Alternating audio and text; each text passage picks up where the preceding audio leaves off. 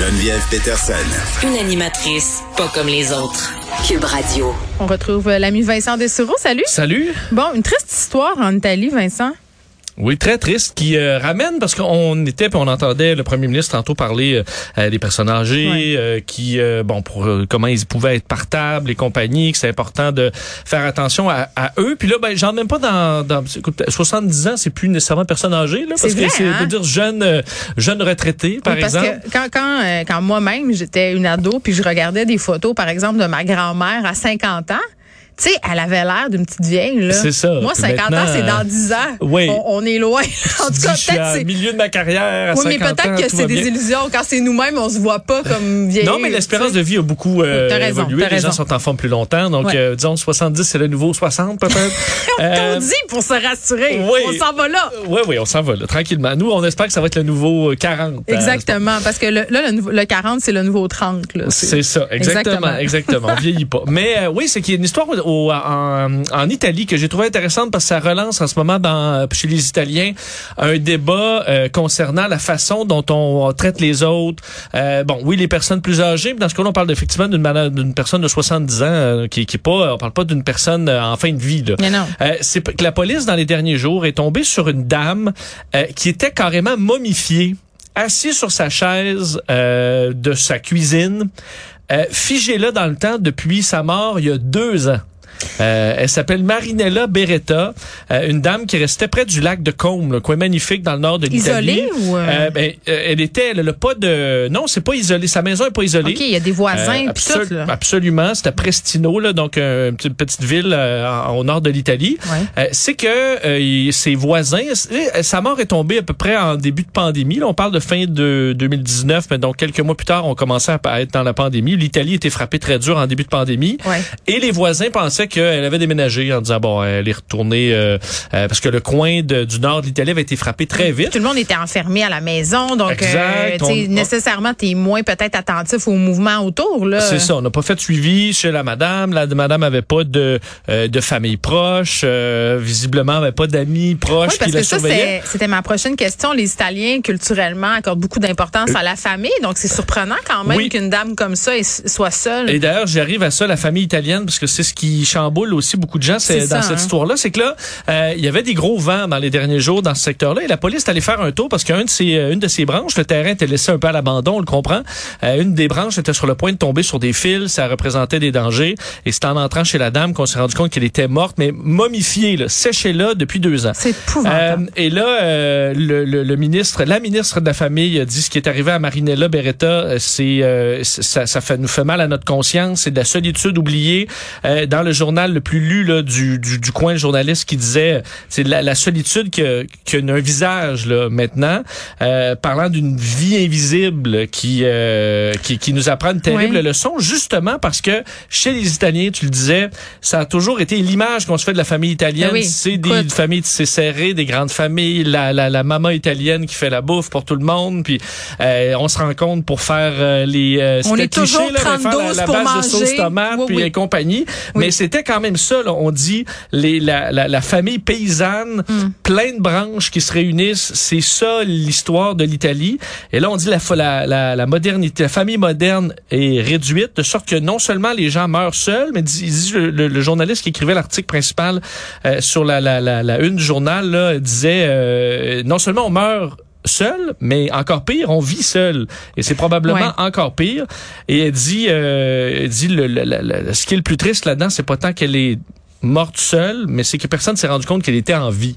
Euh, donc, pas d'entourage. C'est qu'elle était seule quand, quand elle était vivante. Mais tu sais, je comprends euh, que ça touche les gens parce que c'est une réflexion qu'on a ici aussi. Je veux dire, avec l'éclatement de la famille, tu, tu l'as un peu évoqué là. euh, Il y, y a de plus en plus de gens, tu sais, qui divorcent, qui restent seuls, qui ont pas d'enfants, tu sais, pour plein de raisons. Puis, tu sais, à un moment donné, ces gens-là deviennent vieux. Donc, qu'est-ce qui se passe avec eux autres? C'est pour vrai parce que à part si tu t'en vas dans une résidence puis que tu as du service entre guillemets là, ben il y a des gens les- qui sont Si t'as pas les moyens de te payer ce service-là, qui remplace l'entourage, Qu'est-ce qu'on- euh, c'est ouais. dur. Puis les familles, même quelqu'un qui a un enfant là, euh, qui euh, à un moment donné peut pas être proche aidant de, de, de nécessairement toute sa vie non plus. Donc ça rend, ça, ça réduit. les- C'est sûr que quand t'as huit enfants, il y en a un qui est toujours capable d'aller aider. Mais moi, c'est un truc qui me stresse énormément. Moi, je suis enfant unique. Puis je me dis, Ben c'est ça nos parents. Oui, parents séparés, moi, donc ils habitent plus ensemble. Là, qu'est-ce qu'on va? Faire? falloir les remettre ensemble d'une petite chambre.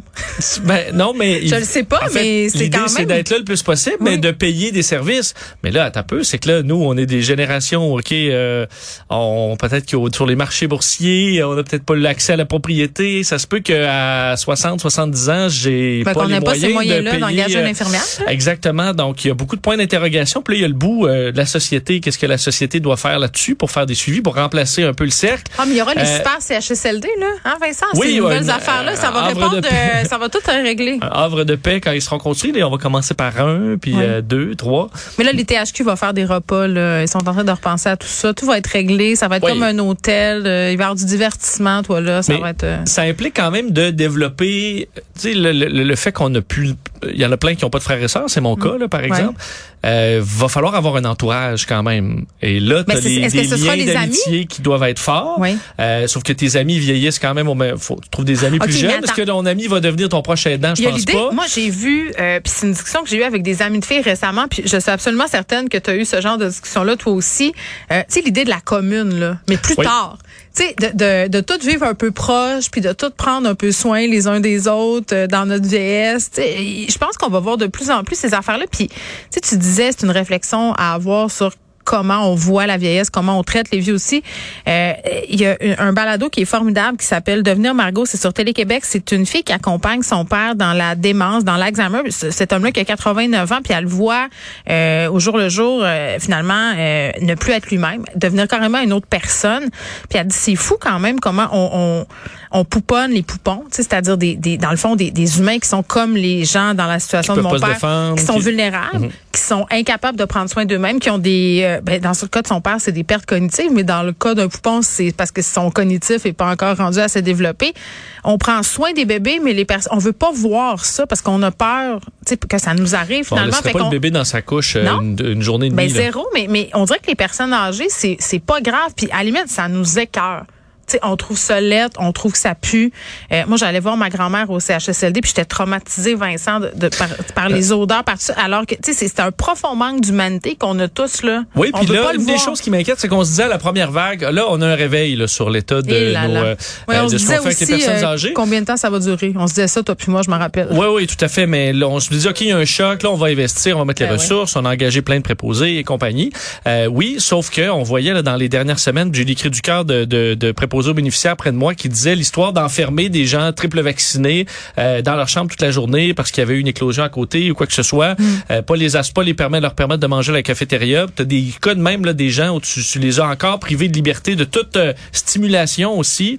Aujourd'hui là, alors qu'on devait avoir fait ce réveil là il y a deux ans, mm. ça ça m'inquiète que tu retombes encore là puis on voit dans notre désir de revenir à une vie normale dans ce, cette pression-là de revenir à la vie normale, il y a, il y a beaucoup de ben là on, les autres ils les autres ils mourront là. Ben ça, mais puis il y a la, la vie vaut moins ben la vie des personnes âgées comment on a entendu ça que ça, ça valait moins puis en plus de ça c'est de dire aussi OK, ces gens-là ne sont plus des citoyens qui contribuent activement à la société donc pourquoi pourquoi moi je paierais pour eux autres? Oui. sais alors que si on est là, c'est à cause d'eux autres. Oui, tout comme les euh, j'ai une pensée pour ceux qui sont sur les listes d'attente en chirurgie ah, ben parce que j'entendais les, les manifestants toute la fin de semaine dire ben, nous, on veut retrouver notre liberté, liberté, liberté. Mais il y en a plein en ce moment que leur liberté est impossible parce qu'ils ont des douleurs, euh, ils, ont, ils sont en attente d'une chirurgie au dos, à un membre, euh, ils sont en attente d'être traités. Et ces gens-là peuvent pas sortir chez eux parce que normalement, mm. ils, ben, ils attendent cette opération-là. Et la liberté, elle leur est privée parce que le système de santé peut pas s'occuper d'eux. Système de santé pour lequel ils paient, là. Ils ont payé avec leurs impôts dans, dans certains cas toute leur vie.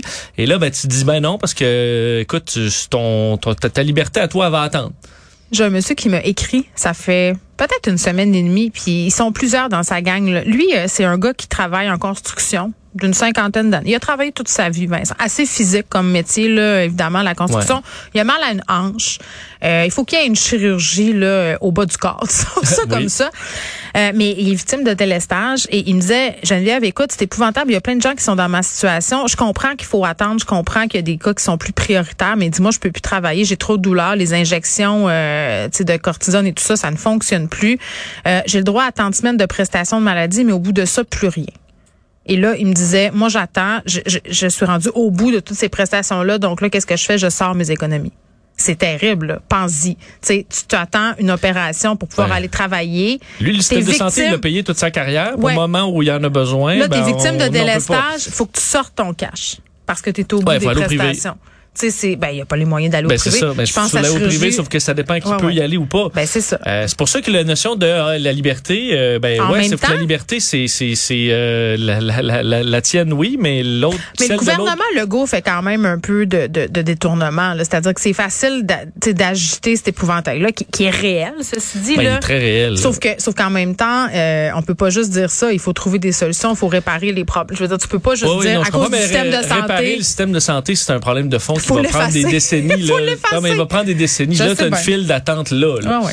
Euh, donc, c'est sûr, quelqu'un qui me dit, euh, ouais, ben moi, j'ai vraiment hâte d'aller faire le karaoké. Le je comprends. C'est vrai que j'ai hâte. J'ai tout à fait Oui. hâte aussi. Je vais être là le premier soir, probablement. Oui. Mais, le euh, deuxième, peut-être. J'aimerais ça quand même si j'ai un accident de voiture qu'on soit capable de, m'opérer. Exact. Puis des gens qui peuvent pas travailler en ce moment parce qu'ils attendent des opérations puis sont en douleur. Donc il y a quand même ce rappel là aussi que Oui. c'est un équilibre, mais je trouve que souvent on est juste d'un bord ou de l'autre. Faut trouver l'équilibre. C'est ce que tentait de faire Joël Lightband visiblement aujourd'hui. Est-ce qu'il a réussi? Ça, je sais pas. Ah, ça, c'est ce député qui a dit. Euh, Écoute, sorti de front contre Justin Trudeau. démissionné finalement? Non, Euh, écoute, il veut rester. euh, c'est c'est peut-être est-ce que c'est le parti qui va le démissionner? On verra. Parce que on- lui, il a dit je compte la vaccination obligatoire des fonctionnaires, c'est ça? Ouais, il dit Ok. que Justin Trudeau gère avec les sondages puis de la politique euh, plutôt que la science, ce qui est un Ben, c'est une grosse- lourde, lourde ouais, ouais. sortie. Surtout moi mon problème parce que son discours était très sensé, très posé, Ouais. Joël Ladebande. Mon gros problème vient d'être élu avec à- à- sur la même photo là, la même pancarte avec capitaine mesure là. Alors que ça allait mieux pendant la campagne Ouais. que présentement. Alors là sais. tu viens d'être élu en disant ouais ouais mesure mesure mesure puis là tu t'as- écoute t'arrives trois mois plus tard les hôpitaux sont sont pleins à craquer tu dis ah ben là Justin Trudeau fait de la politique ben oui mais t'en faisais euh, T'en faisais faisais deux mois, t'étais la pancarte. Je sais que ça a fait bondir aussi euh, Elsie et Marc-André, puis on Ah, va l'aborder, ce. Bon, sujet-là. Merci Vincent. merci